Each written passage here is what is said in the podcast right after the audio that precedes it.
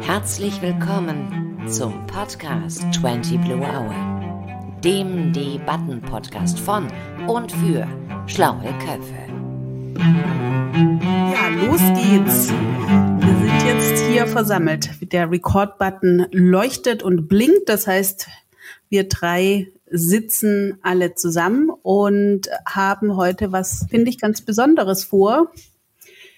Mit mir zusammen sitzen heute in dem virtuellen Podcast-Raum Ulrike Gödecke. Hallo Ulrike. Hallo Anja. Und Katrin Kaiser. Hallo Katrin. Hallo Anja. Wir haben heute eine besondere Aufnahme, denn wir schlagen drei Fliegen mit einer Klappe, haben wir schon festgestellt.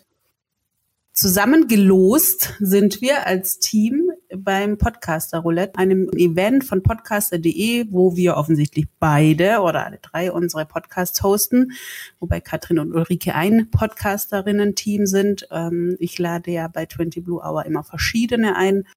Und wir haben uns ähm, zusammengesetzt vorher und überlegt, hm, was haben wir denn für ein gemeinsames Thema? Das ist ja jetzt wie eine Lostrommel gewesen und wir drei sind einander zugelost worden, kannten uns nicht, Blind Date ähm, im äh, akustischen Raum und haben aber schnell festgestellt, wow, wir haben eigentlich ganz äh, spannende, interessante Themen, die wir zusammen beleuchten wollen und können.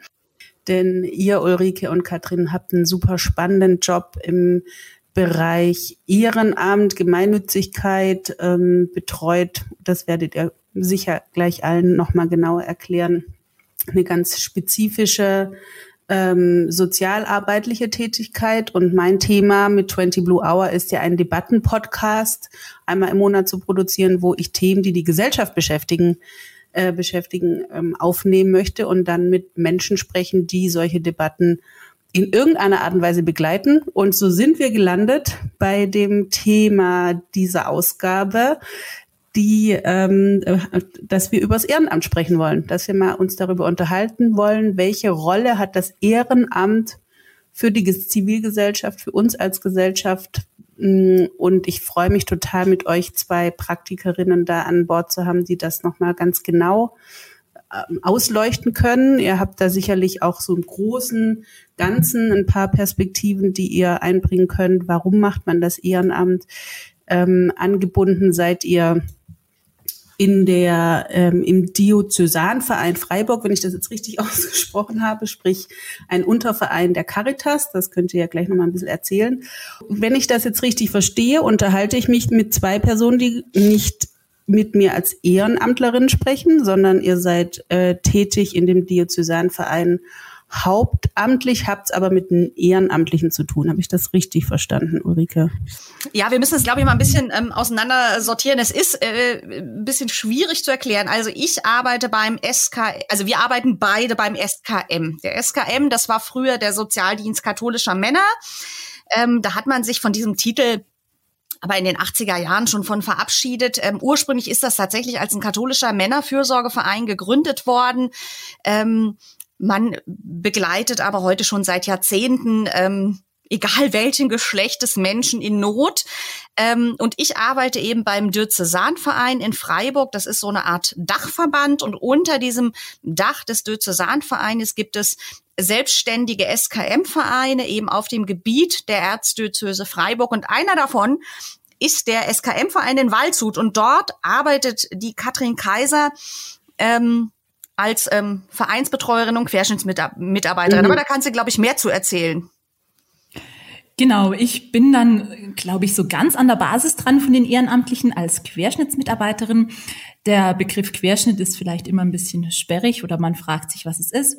Das Darunter fällt im Prinzip die komplette Arbeit mit und für Ehrenamtliche im Bereich der rechtlichen Betreuung. Das heißt Beratung, Begleitung, Fort- und Ausbildung von ehrenamtlich gesetzlichen Betreuern. Das ist so das Hauptschwerpunktthema und noch natürlich die Bevölkerungsinformation zu den Themen Vorsorgevollmacht und Patientenverfügung. Genau. Und in dem Bereich sind wir dann mit ganz vielen Ehrenamtlichen tätig. Ja, dann müssen wir vielleicht noch mal einen Schritt zurück für die Zuhörerinnen und Zuhörer, die euch noch nicht kennen. Ähm, wen betreut ihr? Also als ich gehört habe, rechtliche Betreuung, dachte ich, mh, hm, okay, klar, juristischer Job. Nee, ist es offensichtlich ja erstmal gar nicht. Also für wen seid ihr jetzt heute da? Wer sind eure, ich weiß nicht, wie man sagt, Klienten, Mandanten? Ähm, und, und wer sind dann wiederum auf der anderen Seite die Ehrenamtlichen, die, die dann Aufgaben übernehmen? Vielleicht könnte das nochmal genauer erklären. Ja, ich kann ja mal was zu den ähm, zu den Klienten sagen und Katrin, du dann vielleicht zu den Ehrenamtlichen. So machen wir's. Genau, also die Klienten, das sind Menschen, die aufgrund einer Krankheit oder einer Behinderung ihre eigenen rechtlichen Belange nicht mehr regeln können. Ja, das ist äh, ganz klassisch, kann das einfach die ältere Person sein, die vielleicht dement wird. Das sind aber auch Menschen, die psychisch krank sind oder die ähm, irgendeine Form von Behinderung haben. Das ist auch das Unfallopfer, was im Koma liegt. Mhm. Ähm, da gibt's ganz viele verschiedene Situationen, wo das einfach passieren kann. Und wenn eben Menschen äh, zu Zeiten, wo sie bei vollem geistigen Bewusstsein sind, eben keine Vorsorgevollmacht getroffen haben, verschriftlicht mhm. haben, wo sie festgelegt haben, wer meine Dinge regeln soll, wenn ich selbst dazu nicht in der Lage bin, dann läuft automatisch ein Verfahren ähm, übers Amtsgericht an, weil einfach zum Beispiel nach einem Unfall müssen Ärzte mhm. außerhalb der Notfallversorgung auch Entscheidungen treffen. Und ähm, dann wird eben so ein Betreuungsverfahren angeregt und dann entscheidet ähm, ein, ein Amtsrichter, ein Betreuungsrichter, wer diese gesetzliche Betreuung übernimmt und dann eben in einem vom Gericht festgelegten Aufgabenkreis für jemanden sprechen kann. Mhm. Genau, und das heißt aber nicht unbedingt, dass der nur für jemanden spricht, sondern gerade auch wenn wir im Bereich zum Beispiel psychischer Erkrankung, Behinderung sind, ähm, geht es eben darum, mit den Menschen gemeinsam diese Dinge äh, zu regeln, die Menschen zu unterstützen. Die sind nicht entmündigt. Also das ist etwas, was wir bei uns ja im Podcast auch immer wieder sagen. Menschen mit einer rechtlichen Betreuung sind nicht entmündigt. Mhm. Und die mhm. erste Aufgabe dieses rechtlichen Betreuers ist eigentlich, Menschen dabei zu unterstützen, ihr Recht zu bekommen. Katrin, mhm. habe ich das jetzt richtig gesagt? Ja, ne? Perfekt, ja. Genau. Und da hake ich auch gerade ein bei Ulrike. Sie hat nämlich gesagt, eben dann ist man zum Beispiel wegen einem Unfall im Krankenhaus und dann wird vom Gericht überprüft, es braucht einen Betreuer und dann ist die Frage, wer. Und da entscheidet sich dann nach unterschiedlichen Kriterien, wie jetzt ein Berufsbetreuer, wenn wir, wie, bei, wie ich im Verein arbeite, Vereinsbetreuer, oder kann ein ehrenamtlicher Betreuer bestellt werden. Und unter diesen ehrenamtlichen Betreuern versteht man dann auch die Familienangehörigen. Mhm. Es kann eine Nachbarin sein oder vielleicht eben auch Menschen, die sich bei uns im SKM engagieren und für jemanden Fremden eine Betreuung übernehmen. Und das ist dann eigentlich auch das Klientel im Bereich Ehrenamt. Da geht's ja, ja. Das heißt, ihr bildet eine Struktur ab für Personen, die sich engagieren wollen, die aber jetzt vielleicht auch gar nicht wüssten, was ist eigentlich unser Aufgabenbereich, wie gehe ich jetzt vor. Die haben vielleicht auch selber mal eine Frage und und haben euch dann wirklich als ähm, betreue, betreuende Person, die dann Rahmen geben. Also der ganze Verein, nehme ich jetzt mal an, ist so ein Rahmengeber, ne, der dann auch darauf achtet, dass das Ehrenamt in der Rolle, die es haben soll, ausgeübt werden kann überhaupt. Ganz genau, ja. Da geht es häufig auch wirklich drum, den Wissen zu vermitteln im ganzen rechtlichen Bereich. Also auch wichtig, das stellen viele als Frage.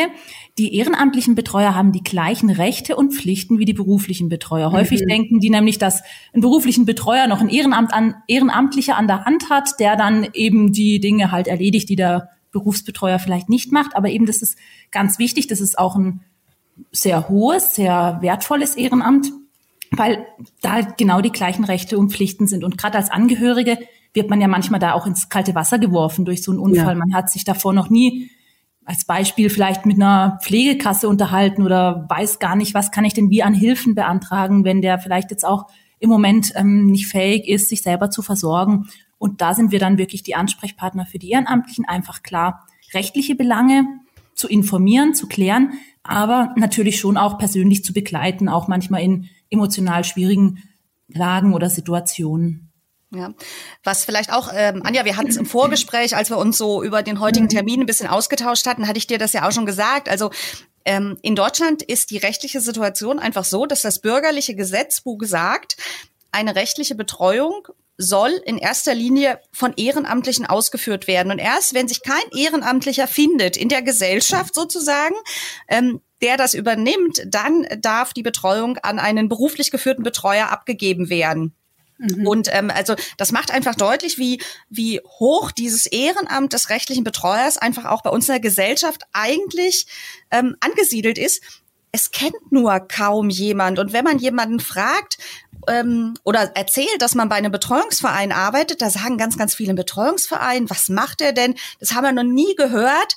Ähm, so dass wir da auch einfach immer wieder merken, wie wichtig da die Aufklärungsarbeit ist, ja, zu mhm. diesen ganzen Themen rund um Vorsorge und rechtliche Betreuung. Ja, da könnt ihr nachher vielleicht noch ein bisschen was erzählen am Ende, wie man, wenn man jetzt nach dem Podcast denkt, da möchte ich aber auch mal anfangen, was zu machen. Das klingt eigentlich spannend, was man tun kann. Kommen wir später vielleicht nochmal dazu. Was ich jetzt aber schon mal raushöre und ähm, ist tatsächlich diese unfassbar wichtige, tragende Rolle. Also es ist, ist ja ein Ehrenamt hört sich nach erstmal Freizeit, was Nettem, zusätzlichen, ja, Sportverein, irgendwie sowas an. Aber das, was ihr jetzt beschreibt, ist ja eine unverzichtbare Säule in diesem ganzen Bereich, den ihr abdeckt, der Betreuung, eine gewisse Art von Sozialarbeit in auch ganz kritischen Bereichen. Wir hatten darüber gesprochen, es geht ja auch um zum Beispiel Haft, ähm, also Menschen, die in Haft sind und wie man jetzt mit deren Angehörigen umgeht. Also extrem wichtiges Ehrenamt. Ähm, habt ihr da den Eindruck, dass das allen, die dieses Amt ausüben, auch bewusst ist oder fühlen die sich dann manchmal überfordert? Weil für mich persönlich wäre es so, dass ich vielleicht auch manchmal denken würde, kann ich diese Verantwortung überhaupt schultern? Also ich bin auch in Vereinen aktiv, aber da ist es nicht so, mm, wenn, wenn ich was falsch mache oder wenn ich nicht da bin, dann ist essentiell geht irgendwas schief und kaputt. Wie, wie, wie ist das in der Betreuung? Vielleicht, Katrin, an dich die Frage. Ich würde sagen, die sind sich auf jeden Fall der Wichtigkeit bewusst. Und wir versuchen ja da gerade dafür da zu sein, dass sich die Leute in Momenten, wo sie vielleicht überfordert sind, auch wissen, da gibt's einen Anlaufpunkt. Und ich glaube, natürlich ist es auch ein Ehrenamt, das man sich aussucht, wenn man vielleicht ein bisschen affin ist, auch ähm, für rechtliche Dinge, für Antragstellungen, für alle solche Sachen. Das erlebe ich schon häufig, dass auch die Leute sich dann bei uns auch gerne engagieren. Das ist, glaube ich, schon, muss man schon auch sagen, es muss einem auch liegen, dieses Ehrenamt, aber das ist mit anderen ja auch so. Auch im Sportverein muss man sportlich sein, um sich beteiligen zu können. Also ich denke, wir sprechen da auch eine bestimmte Gruppe von Ehrenamtlichen an und die mhm. fühlen sich da dann auch wirklich sehr wohl. Und was wir natürlich auch immer vor Ort schauen, gerade wenn jemand zum ersten Mal eine Betreuung übernimmt, der bekommt also wir, wir schauen immer, welcher Ehrenamtliche passt zu welcher Betreuung. Mhm. Da schauen wir gut drauf, dass es nicht gerade eine Betreuung ist, die einem komplett überfordert, sondern dass man da auch in das Amt reinwachsen kann und wenn man sich dann bereit fühlt, vielleicht sogar sagt, jetzt hätte ich mal wieder Lust auf eine Herausforderung, das haben wir häufig, ähm, die dann auch sagen, darf gerne auch mal was vielleicht komplexeres sein an Antragstellungen oder von der Persönlichkeit her der Betreute schwieriger sein und ähm, so entwickeln sich auch ganz viele Ehrenamtliche in die Rolle rein. Und ich glaube, sie sind sich da wirklich auch der Aufgabe bewusst. Ich denke, bei Familienangehörigen kommt da nochmal auch eine ganz andere Ebene, nämlich von der Emotionalität mit mhm. dazu, die da auch nochmal auf einem ganz anderen Bereich auch manchmal vielleicht, ja, die Betreuung übernehmen müssen, weil sie das Gefühl haben, sie müssen es mhm. tun, obwohl es ihnen eigentlich gar nicht unbedingt so viel Spaß macht, sich eben um diese rechtlichen Belange mhm. zu kümmern. Das sind so die zwei Schienen, aber. Das sind zwei verschiedene Dinge, glaube ich. Genau, auch, ja. ja.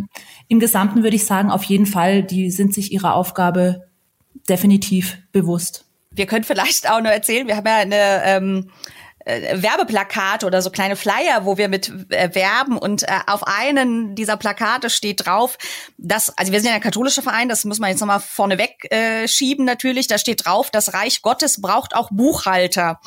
Und das ist so ein bisschen auch ein Blick auf dieses, ähm, auf das Klientel der Ehrenamtlichen. Ähm, es ist ein klassisches Ehrenamt, wo wir einfach auch die Leute brauchen, die so wir sagen immer so auch mal Papiere mögen, die Anträge mögen, die ähm, vielleicht früher in der Verwaltung gearbeitet haben, äh, die bei einer Bank als Bankkaufmann, Bankkauffrau gearbeitet haben, aber auch Lehrer, glaube ich, haben wir öfters mal ähm, in, bei den Ehrenamtlichen. Also so ein bisschen, ich sag mal, ein bisschen papieraffin muss man sein und das Herz irgendwie auf der richtigen Stelle. Also es gibt auch Betreuung, wo man weniger papieraffin sein muss, sondern ganz, ganz viel Herz noch mehr braucht. Ähm, aber ich glaube, wie die Katrin sagt, dass da finden die Vereine, die kennen ja ihre Ehrenamtlichen und es gibt ja auch immer so ein bisschen ein Kennenlernen, einen Austausch. Was ist das für eine Betreuung, die da kommt? So, dass man da ein bisschen tatsächlich gucken kann, dass es menschlich passt, aber dass es einfach auch vom Papierarbeitsaufwand, sag ich mal, irgendwie für Ehrenamtliche passt einfach. Ja, es ist für mich helfen auch in einem ganz klassischen Sinne. Also man stellt seine Fähigkeiten denen zur Verfügung, die die nicht haben und die sie brauchen können, ohne eine Gegenleistung dafür zu erhalten. Ne? Und ähm, ihr seid, es ist sozusagen ja kirchlich gestützt, ähm, eure Arbeit. Und wenn ich jetzt, ich kenne die Zahl nicht, aber das, was ich weiß, ist, dass Kirchen generell einen, sehr großen Beitrag in diesem ganzen Bereich der sozialen Arbeit und auch des Ehrenamtes ausüben. Habt ihr da ein paar erhärtende Informationen oder ist es nur anekdotische Evidenz, wie man so schön sagt von mir? Wie wichtig ist die Kirchen oder sind die Kirchen ähm, da überhaupt? Mhm. Also ähm, die sowohl die katholische als auch die evangelische Kirche haben über ihre Wohlfahrtsverbände ähm, schon natürlich einen hohen Anteil einfach an einem stabilen ähm, Sozial- und Wohlfahrtssystem in Deutschland. Ähm, das ist die Caritas und Diakonie als die großen Träger, aber eben auch die kleineren Fachverbände, so wie wir das eben sind. Wir sind als SKM ein, ein karitativer Fachverband. Wir gehören zur Caritas, sind aber selbstständig. Mhm. Und ähm, der SKM ist, man kann sagen, wirklich in vielen Bundesländern aktiv und ganz, ganz oft als Betreuungsverein.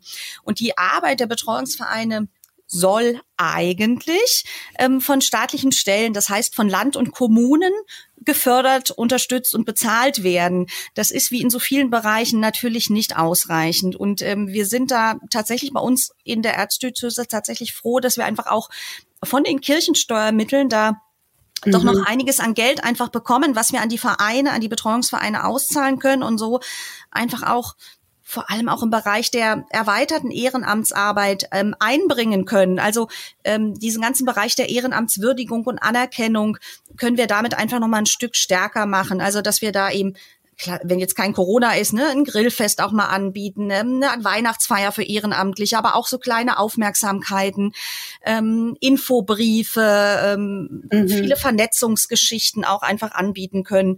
Ähm, aber was, dürfen bei euch dann nur katholische Nein. Personen? Ja. Nein, Nein, überhaupt nicht. Also das ist, äh, da sagen wir auch immer, es geht um den Menschen guten Willens. Ja, es geht ähm, darum, Gutes zu tun. Und ein anderer, äh, auf einem anderen Plakat von uns steht drauf, helfen ist mein Gottesdienst. Mhm. Ähm, äh, Glaube ich, das macht es auch ganz, ganz gut nochmal deutlich, worum es geht. Es geht einfach darum, Gutes zu tun, Menschen zu unterstützen, Menschen, die am Rande der Gesellschaft stehen, ähm, für die sich an, vieler, an vielen Stellen sonst eben nicht eingesetzt wird. Jetzt aus meiner Perspektive, ich gehe ja immer sozusagen, komme ja aus einer hm, abstrakteren Sicht jetzt, ne, mit meinen äh, Wissensdienstleistungen beraten wir Unternehmen und auch Verbände durchaus bei Fragen, die jetzt irgendwelche Strategien betreffen. Wie sollen wir uns in Zukunft ausrichten? Und dann denke ich jetzt gerade über diesen Bereich Zivilgesellschaft nach. Ich meine, Ulrike, da bist du jetzt als Politikwissenschaftlerin, wie auch ich Politikwissenschaftlerin bin,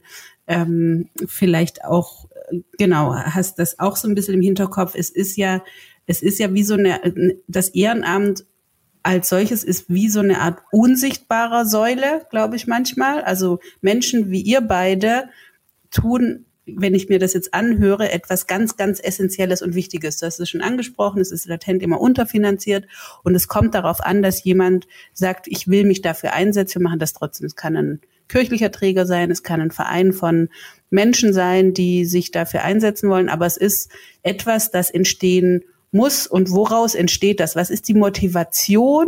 Von Menschen, die das jetzt, Katrin, in deinem Falle nicht müssen, sondern wollen. Wo kommt das her? Ist das irgendwie von einer ganz praktischen Seite getragen? Ich sehe ein konkretes Problem, das ich lösen will, oder hat man da ein Werteset, wo man sagt, für unsere Gesellschaft, damit dieser Zusammenhalt, dieser soziale funktioniert, ist ein Teil dessen, was ich leiste, nicht monetär, nicht intendiert, sondern einfach dafür da, für andere da zu sein. Hast du da irgendwie eine Erfahrung, die du teilen kannst? Also sehr häufig ist es bei Ehrenamtlichen wirklich dieses, ich möchte der Gesellschaft was zurückgeben. Manchmal wirklich auch mit dem, mir ging es immer gut, ich möchte was zurückgeben. Häufig auch, ähm, ja, wenn es in, in die Rentenübergänge geht, zu sagen, ähm, ich habe noch Zeit, ich bin noch fit, ich möchte mich da engagieren für andere Menschen. Es ist aber auch manchmal so, ähm, dass hinterher natürlich auch gesehen wird, dass das gesellschaftliche Engagement des Ehrenamt einem selber auch etwas bringt. Ich glaube, mhm. das kommt natürlich manchmal auch erst im Prozess, dass man selber auch daran wächst, selber ähm, ja auch da neue Kontakte knüpfen kann, für sich selber auch nochmal was erfährt und was bekommt. Und manche sind schon auch mit dem konkreten Ziel da, ich möchte da was erreichen oder auch manchmal, das gefällt mir nicht, wie es läuft. Ich möchte mich für die einsetzen, denen es nicht so gut geht und da für die auch kämpfen. Also so ein bisschen die Vorreiter für ähm, die Menschen am Rande der Gesellschaft. Ich glaube, das sind so ein bisschen diese Hauptgründe. Und ganz häufig ist es aber auch so, dass wir auf die Menschen zugehen, wo wir denken, die könnten ganz gut zu uns passen, mhm. die vielleicht noch gar nicht so im Blick hatten oder haben, sich ähm, gesellschaftlich ehrenamtlich zu engagieren. Also das ist Gibt's schon noch da klassische Hinderungsgründe. Also was sagen Leute, die vielleicht Bedenken haben? Also die klassischen Hintergründe sind tatsächlich teilweise bei der verdichteten Arbeitswelt, dass sie einfach sagen, ich schaffe das neben meinem Job her nicht oder auch neben der Familie nicht. Das heißt, da muss man natürlich auch schauen, in welcher Lebensphase man die ähm, Personen abholt oder auch zu sehen, junge Mütter engagieren sich vielleicht eher in Krabbelgruppe oder was mhm. Kinderspezifisches ähm, oder Sportvereine, so dass wir da natürlich häufig eher das nochmal als Hinderungsgrund bekommen. Ansonsten ist es manchmal vielleicht auch die Sorge von dem Ehrenamt, was wir haben. Oh, schaffe ich das? Da kann man meistens dann noch mal ein bisschen entgegenwirken, indem man sagt, das geht schon. Aber mhm. ich so, wenn man die Menschen konkret anspricht und ähm, der SKM Waldshut ist jetzt in einem ländlichen Raum, da kennen häufig ähm, sich die Leute auch untereinander. Wenn man dann vielleicht auch schon konkret auf den zugeht und sagt, Person XY oder dein Nachbar hat niemand, ähm, bräuchte Hilfe, dann fühlen die sich schon auch auf einer emotionalen Ebene angesprochen und da kommt dann einfach wieder das, ich engagiere mich für jemand, ich habe ein Herz und ja, das ist von uns als Gesellschaft, als Dorf, als Stadt dann einfach auch wichtig, dieses gegenseitige Geben und Nehmen. Vielleicht war dann die Person auch jahrelang selber irgendwo ehrenamtlich tätig. Also lauter solche Aspekte spielen da auch dann rein, dass man die Leute abholen kann, sich zu engagieren ein Hinderungsgrund oder ein Zögerungsgrund, würde ich mal sagen, ist manchmal auch natürlich die Verantwortung, Verantwortung, die man mit diesem Ehrenamt übernimmt und diese Sorge, kann ich da für irgendwas haftbar gemacht werden, wenn mir irgendein Antrag durch die Lappen geht, ich vergesse die Rundfunkbefreiung mhm. äh, äh, zu verlängern etc. Ja, ähm, und da glaube ich, ähm, ist es ganz wichtig, äh, dass wir einfach eben auch dieses Angebot der Betreuungsvereine immer wieder publik machen und sagen, genau da werdet ihr ein Stück weit mit an die Hand genommen. Das kriegt ihr gezeigt. Es gibt Einführungsschulungen für ehrenamtliche Betreuer. Und ähm, selbst wenn euch mal was durch die Lappen geht, das ist kein Drama. Die Betreuungsvereine sind verpflichtet und es gibt teilweise sogar über das Land ähm, Baden-Württemberg oder eben über das Bundesland eine Versicherung der ehrenamtlichen Betreuer, also eine Haftpflichtversicherung, mhm. so dass man da eigentlich ähm, für keinen Schaden, den man einfach äh, unbewusst und äh, ohne Vorsatz einfach äh, verursacht, weil äh, weil man irgendwas übersehen hat, ja.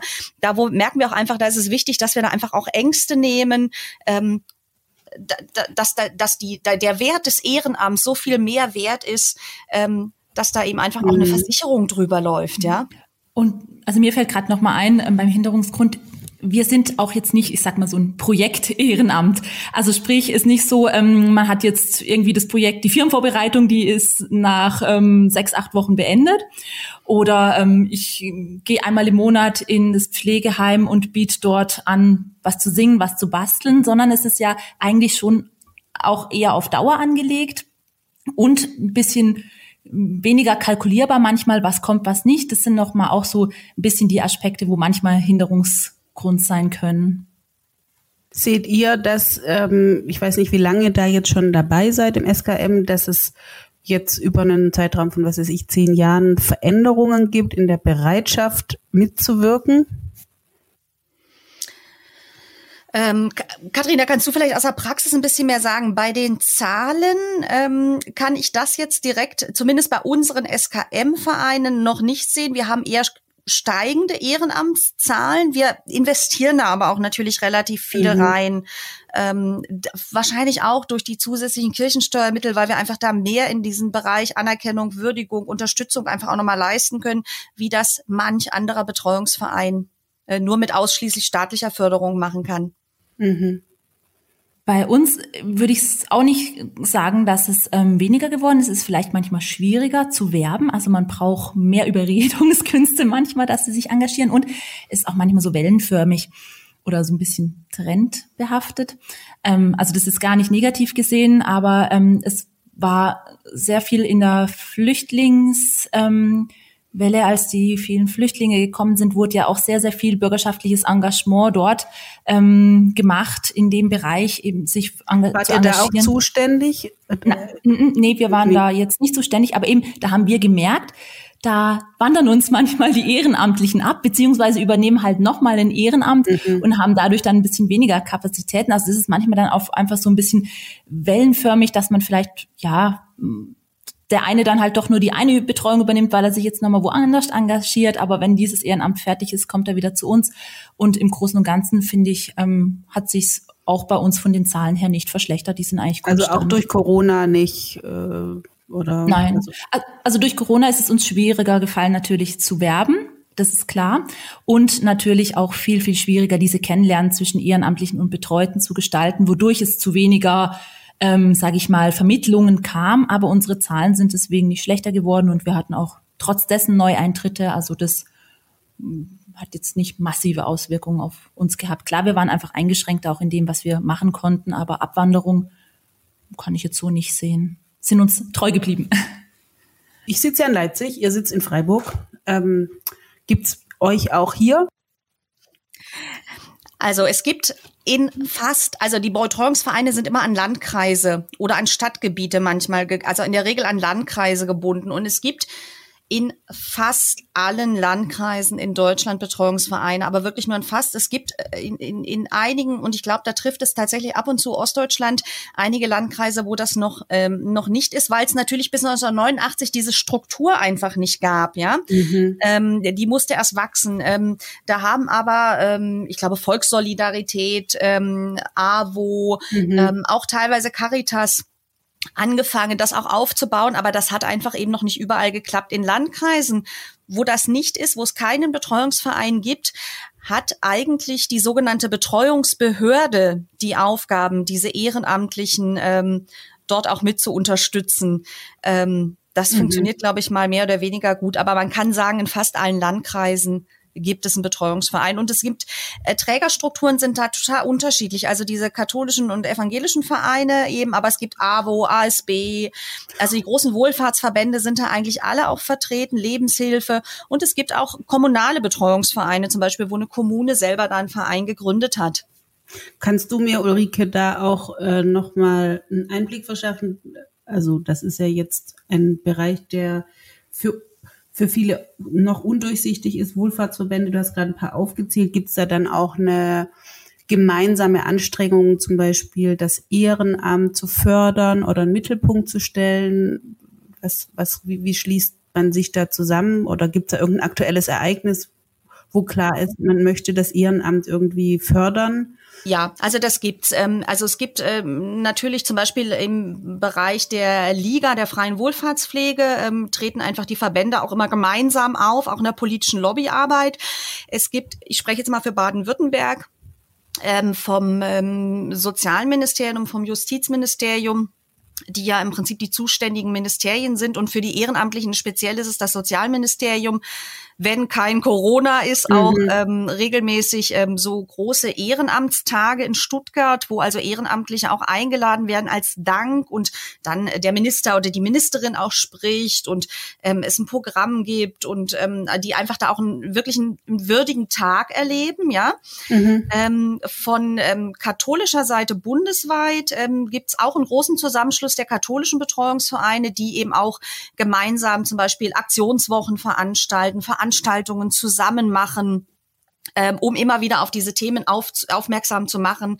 Ähm, wir haben auch eine Bundesreferentin, die sehr, sehr gut vernetzt ist in die Politik in Berlin, ins BMJV etc., in Gesetzesprozesse mit mhm. eingebunden wird als Beraterin, ähm, um da einfach immer wieder auch diese Themen politisch zu platzieren. Also wir sprechen, wenn wir zum Beispiel, das ist jetzt nicht euer Kernthema, aber ich überlege, es gibt so viele gesellschaftliche Themen, wo wir mit einer professionellen Kommunikation, man müsse dies tun und jenes tun und das muss erledigt werden, ähm, wo versucht wird, wir sollten uns alle irgendwie so verhalten und dann läuft das schon. Und das Ehrenamt nehme ich durchaus auch als etwas wahr, was in ganz verschiedenen Teilbereichen Lücken füllt, wo die Politik mit ihrer Regulierung gar nicht mehr hinterherkommt, wo es aber jetzt auch nicht genug Geld gibt, um irgendwelche Strukturen aufzubauen. Also es ist, es ist doch eine, schon auch eine Ersatzstruktur im Lauf der Jahre entstanden, um bestimmte und alles, was ihr mir jetzt erzählt habt, deutet ja auch darauf hin, besonders ähm, gesellschaftsorientierte mh, Prozesse zu verbessern. Also dieses, dieser soziale Zusammenhalt, den kann man nicht kaufen. Also ja, ich glaube, das ist mhm. irgendwie was, was man, was man schon feststellt. Wir sehen es, ich bin Mama, ihr seid wahrscheinlich auch, ähm, zumindest von dir, Ulrike, weiß ich's. Auch an der Schule merkt man das ja. Du hast sozusagen den normalen Routineprozess, aber Magie entsteht oft an der Stelle, wo zusätzlich irgendwas gemacht wird. Ne? Auf jeden Fall. Und ähm, also ich hatte das ja erst erwähnt, dieses, ähm, dass das ähm, im Gesetz eigentlich festgeschrieben ist, ja. Der Hintergrund ist ja, dass man dieses wichtige Thema und dieses im Innenkreis der Gesellschaft halten der Menschen ähm, die schwach sind, ja, ähm, mhm. man mit diesem Ehrenamt erreichen will, dass man das in der Mitte der Gesellschaft behält und eben nicht nur an, ähm, an freie Berufsbetreuer abgibt. Ähm, und deswegen ist die Krux ja so, so schlimm, ja, dass die Betreuungsvereine so schlecht finanziert werden. Und eigentlich würden die gern viel, viel mehr Ehrenamtliche finden und gewinnen. Aber die Finanzierung lässt das nicht zu.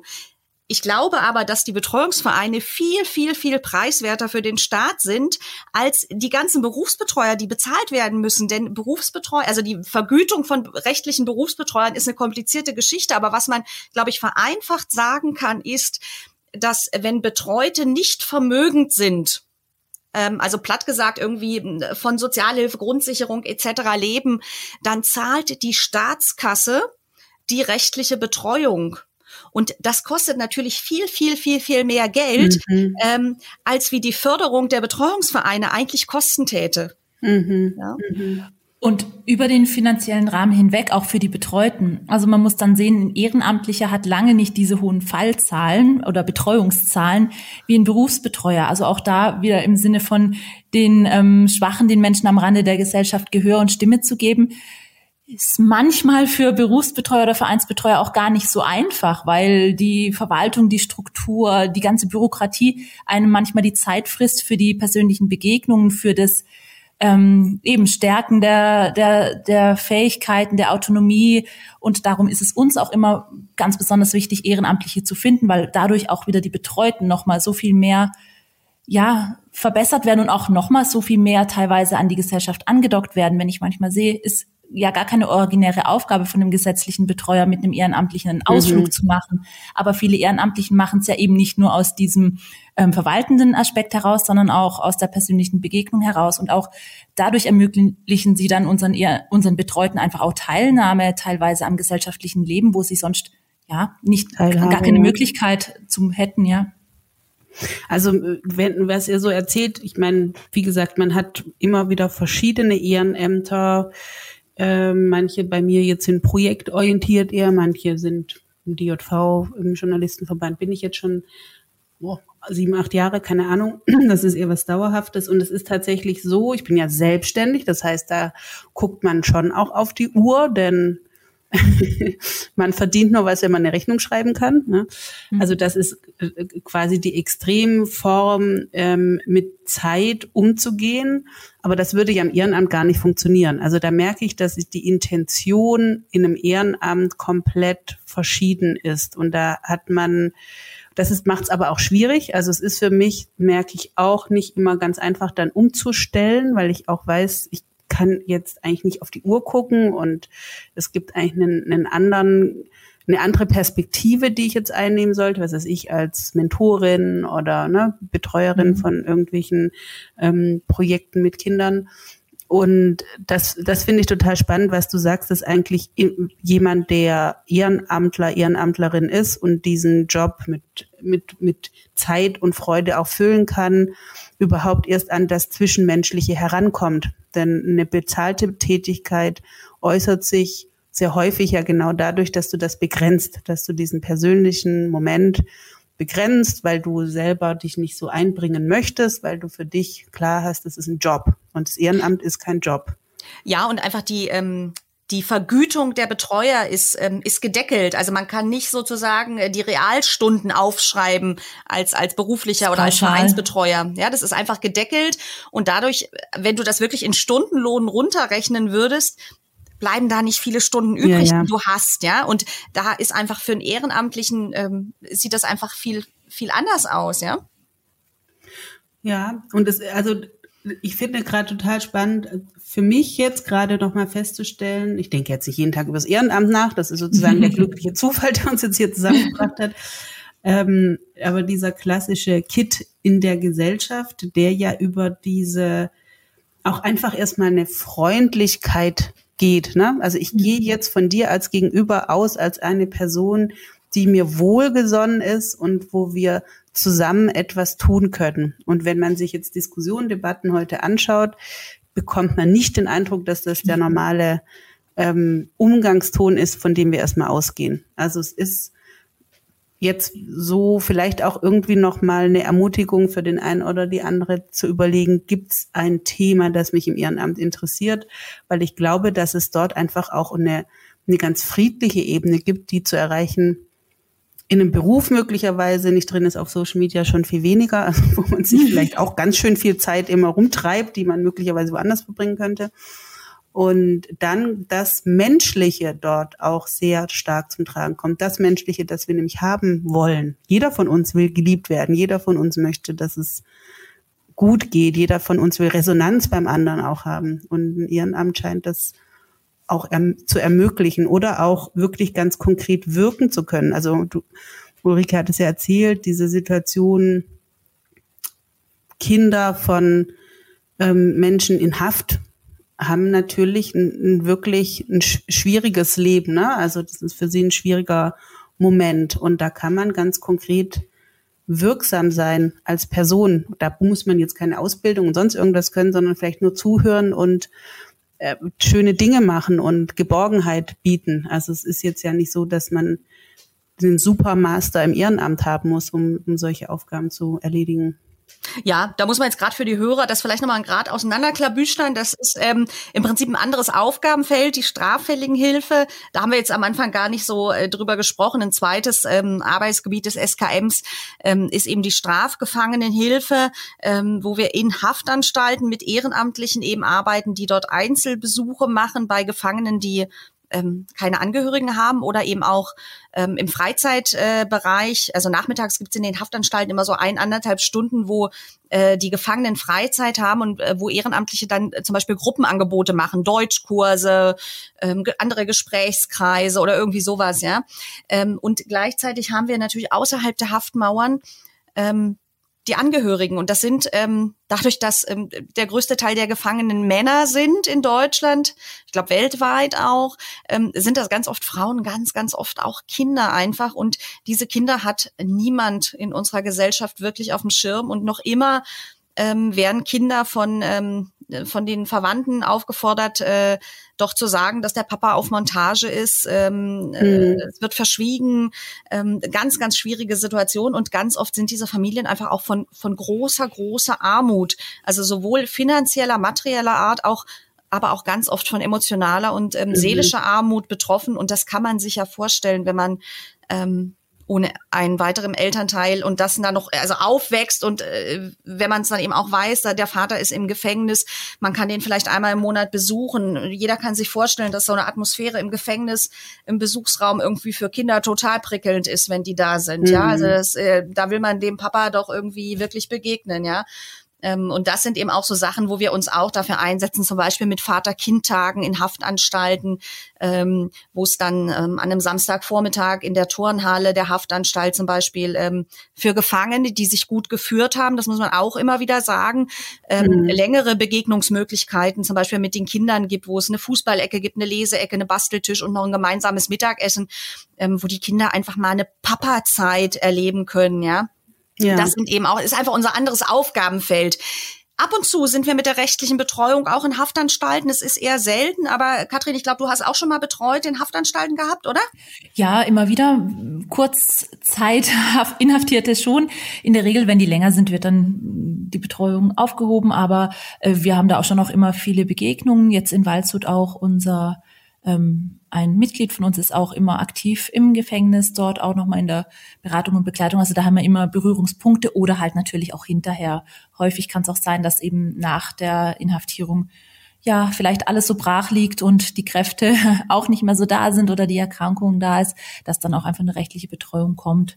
Also da hat man immer wieder auch ganz viele Berührungspunkte, ja. Naja, also alles in allem scheint es mir so eine Art von Ehrenamt zu sein, die emotional und praktisch wirkt. Mhm. Katrin, wenn jetzt jemand, egal wo er wohnt, habe ich jetzt erstmal einen Eindruck, ich meine, der Podcast ist jetzt nicht beschränkt in seiner Hörerschaft, hoffen wir nicht, empfehlt es gern weiter, teilt es gerne.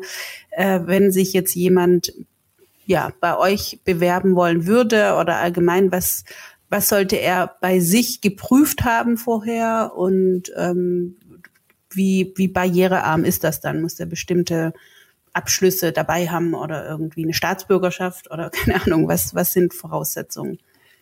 Also Abschlüsse nicht. Wir fragen nach keinen Abschlusszeugnissen und keinen Noten, das nicht. Allerdings, ähm, also bei uns ist es natürlich klar, äh, findet immer wenn man sich interessiert, kann man einfach bei uns anrufen, ähm, ganz unverbindlich, ganz niederschwellig sagen, ich würde mich für ein Ehrenamt interessieren. Und dann ähm, treffen wir uns mal. Also wir machen ein erstes mhm. Kennenlernen, besprechen, weil häufig dieser Begriff Betreuung ist ganz, ganz ungeschickt. Viele assoziieren damit nämlich schon auch noch häufig diese persönliche Betreuung. Also ich gehe für jemanden einkaufen, mhm. ich helfe jemandem im, im, Haushalt oder zu Arztbesuchen, was auch immer. Da gilt es auch manchmal erst zu klären, was ist denn die Aufgabe als ehrenamtlicher rechtlicher Betreuer, dass da auch einfach keine Vorstellungen vorherrschen und wenn man dann auch den Eindruck hat, das passt vielleicht auch zu uns, zum Verein, das passt auch zu, ähm, zu ihm, also es macht ihm auch Spaß, kann ihm auch Spaß machen. Wir wollen da auch nicht unbedingt Leute fürs Ehrenamt generell verprellen, sondern auch, es soll ja wirklich auch was sein, wo man gerne macht und vielleicht auch sagt, jawohl, ähm, da kann ich auch mal noch ein anderes Ehrenamt machen oder auch weiterhin mich engagieren. Das ist dann so der erste Schritt und dann haben wir natürlich trotzdem einfach ein paar Punkte, die wir abfragen müssen. Einfach weil es natürlich auch ein wirklich hochverantwortliches Ehrenamt ist. Also ähm, wir müssen dann ein Führungszeugnis verlangen, einfach, dass da klar ist, ähm, da sind mhm. keine Dinge vorliegend. Manche verlangen dann auch noch diese Schufa-Auskünfte wegen der Überschuldung. Und wir haben einfach auch im kirchlichen Rahmen gewisse, ich sag mal, Kodexe, an die sich mhm. ähm, gehalten werden müssen sollen. Das ist eben, wir nennen es Anvertrautenschutz, einfach, dass da auch klar ist, dass wir uns dem verpflichten, unseren anvertrauten Menschen keine Schäden zuzufügen. Mhm. Art oder auch wenn wir mitbekommen, dass es diesen tun würden, dass wir es melden. Also das mhm. ist bei mhm. uns einfach nochmal ein Zusatzpunkt, der mit reinkommt. So würde ich mal. Ja gut, das kenne ich ja. Man klärt, ja. man klärt moralische Richtlinien, bevor man zusammenarbeitet. Genau. Das machen wir ja auch nicht anders. Das ist das egal in welchem Bereich. Ja. Wir hatten ja äh, gesagt, das ist jetzt für mich ein tolles Thema, um den Podcast 20 Blue Hour, also die blaue Stunde, die Zeit, in der wir ähm, offen über vieles nachdenken. Mein Ziel ist immer mit dem Podcast mich zu einem Thema schlau zu machen und hoffentlich auch die, die es hören. Ähm, habt ihr jetzt noch eine Frage an mich zurück? Also ich würde einfach, mich würde einfach nur noch mal interessieren, einfach, äh, ich habe ein bisschen auf deine Homepage natürlich geguckt, ich habe in deine Podcasts reingehört. Ähm, das ist natürlich so ein Feld, wo was von für uns jetzt erstmal weit, weit weg ist natürlich. Also äh, mit, mit bestimmten Themen, die du im Podcast hattest, die berühren uns natürlich auch immer irgendwie am Rande, aber ähm, ja, so was sind so deine nächsten Pläne auch für den Podcast? Was für Themen hast du noch so auf dem Schirm? Was findest du gehört da noch rein? Viel. also ich habe es ja äh, im das Thema Podcast, da ist man vielleicht zum Abschluss jetzt nochmal bei einer Jugendsünde, das passt ganz gut, ähm, ist eigentlich auch ein Jugendtraum von mir, war ins Radio zu gehen. Ich komme ja auch aus dem Süden und habe damals gab es noch SDR 3 mit äh, 16, 17 ein im besten Schwäbisch gesprochenen ein Tape geschickt, dass ich gerne dort ein Praktikum machen würde, wollen würde. Und ähm, habe dann ganz liebevoll Musik aufgenommen und mich da wirklich reingekniet, hat aber leider nicht geklappt. Es kam eine freundliche Absage. Ich schieb's bis heute auf meinen schwäbischen Ursound, ähm, den ich damals noch hatte. Und das hat mich aber immer interessiert. Ich mag auch sehr gerne, weil ich ja so mein Ur, meine Urmotivation ist Schreiben. Also das ist das, wo ich herkomme. Schreiben, Sprache, formulieren, Dinge, die einem so durch den Kopf gehen, zu fassen bekommen. Und da finde ich einen Podcast toll. Ein Podcast, da fokussiert man sich auf das, was man ausdrücken möchte.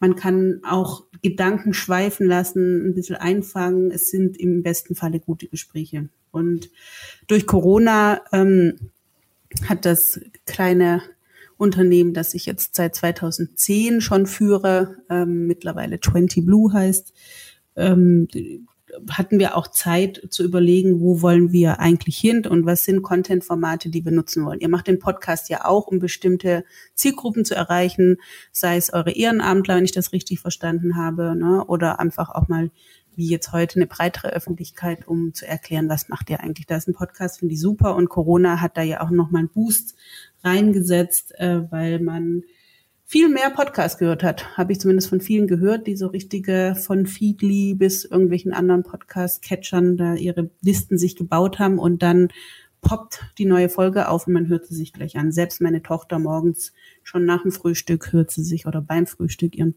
amerikanischen Podcast an und ich dann also automatisch mit. Ähm, und im März haben wir dann also zwei Jahre geplant und viel überlegt, was ist das jetzt, den Debatten-Podcast gegründet. Debatte heißt für mich ja eigentlich, also jetzt habe ich bislang Gespräche geführt. Mein Ziel ist tatsächlich Debatten mal zu führen und ich habe jetzt zum Thema Gendersprache einen echten Debattenpodcast in Planung mit zwei Linguisten, einer Linguistin, einem Linguisten, die sich da auch verschieden verhalten zum Thema. 14-jährige ähm, Töchter sind da übrigens auch sehr gut für geeignet. ja, aber nicht linguistisch.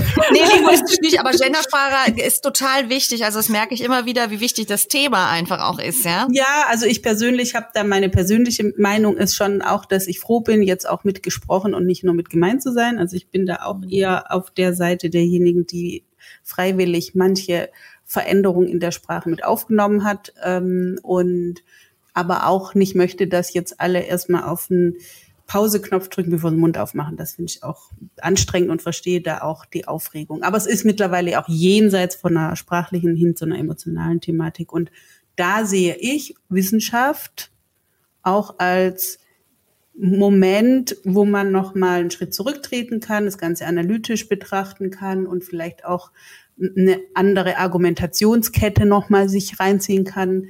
Denn Wissenschaft ist auch eine Art Denkraum, wo man miteinander sich ähm, eben jenseits einer rein emotionalen Ebene über ein Thema unterhalten kann. Deswegen, das ist sozusagen eine Perspektive, die ich beim Podcast fürs nächste Jahr, der ist ja sehr gut angenommen äh, aus, aus unserer Sicht, also eine Überraschung, gut verlaufender Podcast, mehr Debatte, also mehr Pro-Contra auch mit reinnehmen, aber nicht im Talkshow-Format enden wollen, sondern alle sollten mit dem aus meiner Sicht wichtigsten, äh, mit der wichtigen Prämisse reingehen, ich will was lernen. Also ich möchte vielleicht auch mit einer anderen Perspektive rausgehen, als ich reingekommen bin. Das ist das, was mir ja oft in der Debatte heute fehlt, wo wir alle nur verteidigen, was wir sowieso schon wissen und versuchen, Sieger in irgendeiner Diskussion zu sein. Das finde ich persönlich traurig und das ist auch etwas, was mich jetzt in meiner Arbeit als Wissensdienstleisterin jeden Tag sehr glücklich macht. Ich weiß am Abend immer mehr als am Morgen. Und ja.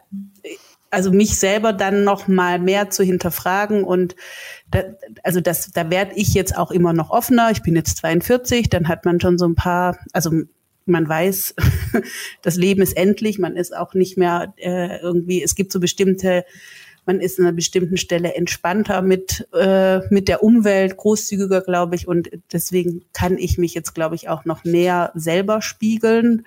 Gut, da haben dann eigene Kinder im Teenie-Alter auch noch ihren Anteil daran. Habe ich mich heute erst unterhalten mit einer anderen Mama.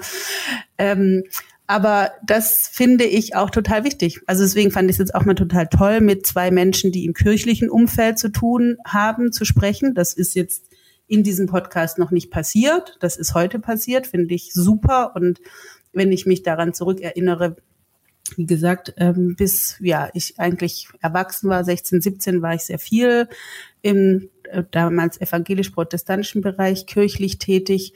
Dieser ähm, Moment des positiv miteinander umgehens, der ist mir wirklich immer noch sehr stark vor Augen. Ne? Also dass es so eine positive Grundschwingung gab und erstmal die, die Übereinkunft, dass der Mensch als solcher gut und wertig ist, egal wer er ist und was er ist. Ähm, und deswegen fand ich es jetzt cool, mal euch da mit drin zu haben, mit einer vielleicht gar nicht immer verbalisierten, aber einer bestimmten Grundstimmung, die sehr von Empathie auch getragen ist. Und ähm, das ist das, was ich mir persönlich jetzt für eine Debattenkultur in Zukunft auch wünsche. Also ähm, wenn ich es schaffe, ein Debatten Debattenpodcast zu werden, wo diese Empathie miteinander auch mitschwingen kann, dann habe ich persönlich einen Eindruck, dann ist es ein richtig cooler Podcast. also ich muss sagen, ich freue mich auf jeden Fall auf den Podcast zur gendergerechten Sprache, weil wir da nämlich in unseren Vereinen auch durchaus mit ähm, ja, ein Stück mit hadern, wie die aussehen kann, ja, und mhm. uns auch rumexperiment mit, also rumexperimentieren mit Sprache und ähm, wie wahrscheinlich alle noch nicht das Nonplusultra gefunden haben. Also da freue ich mich auf den Podcast.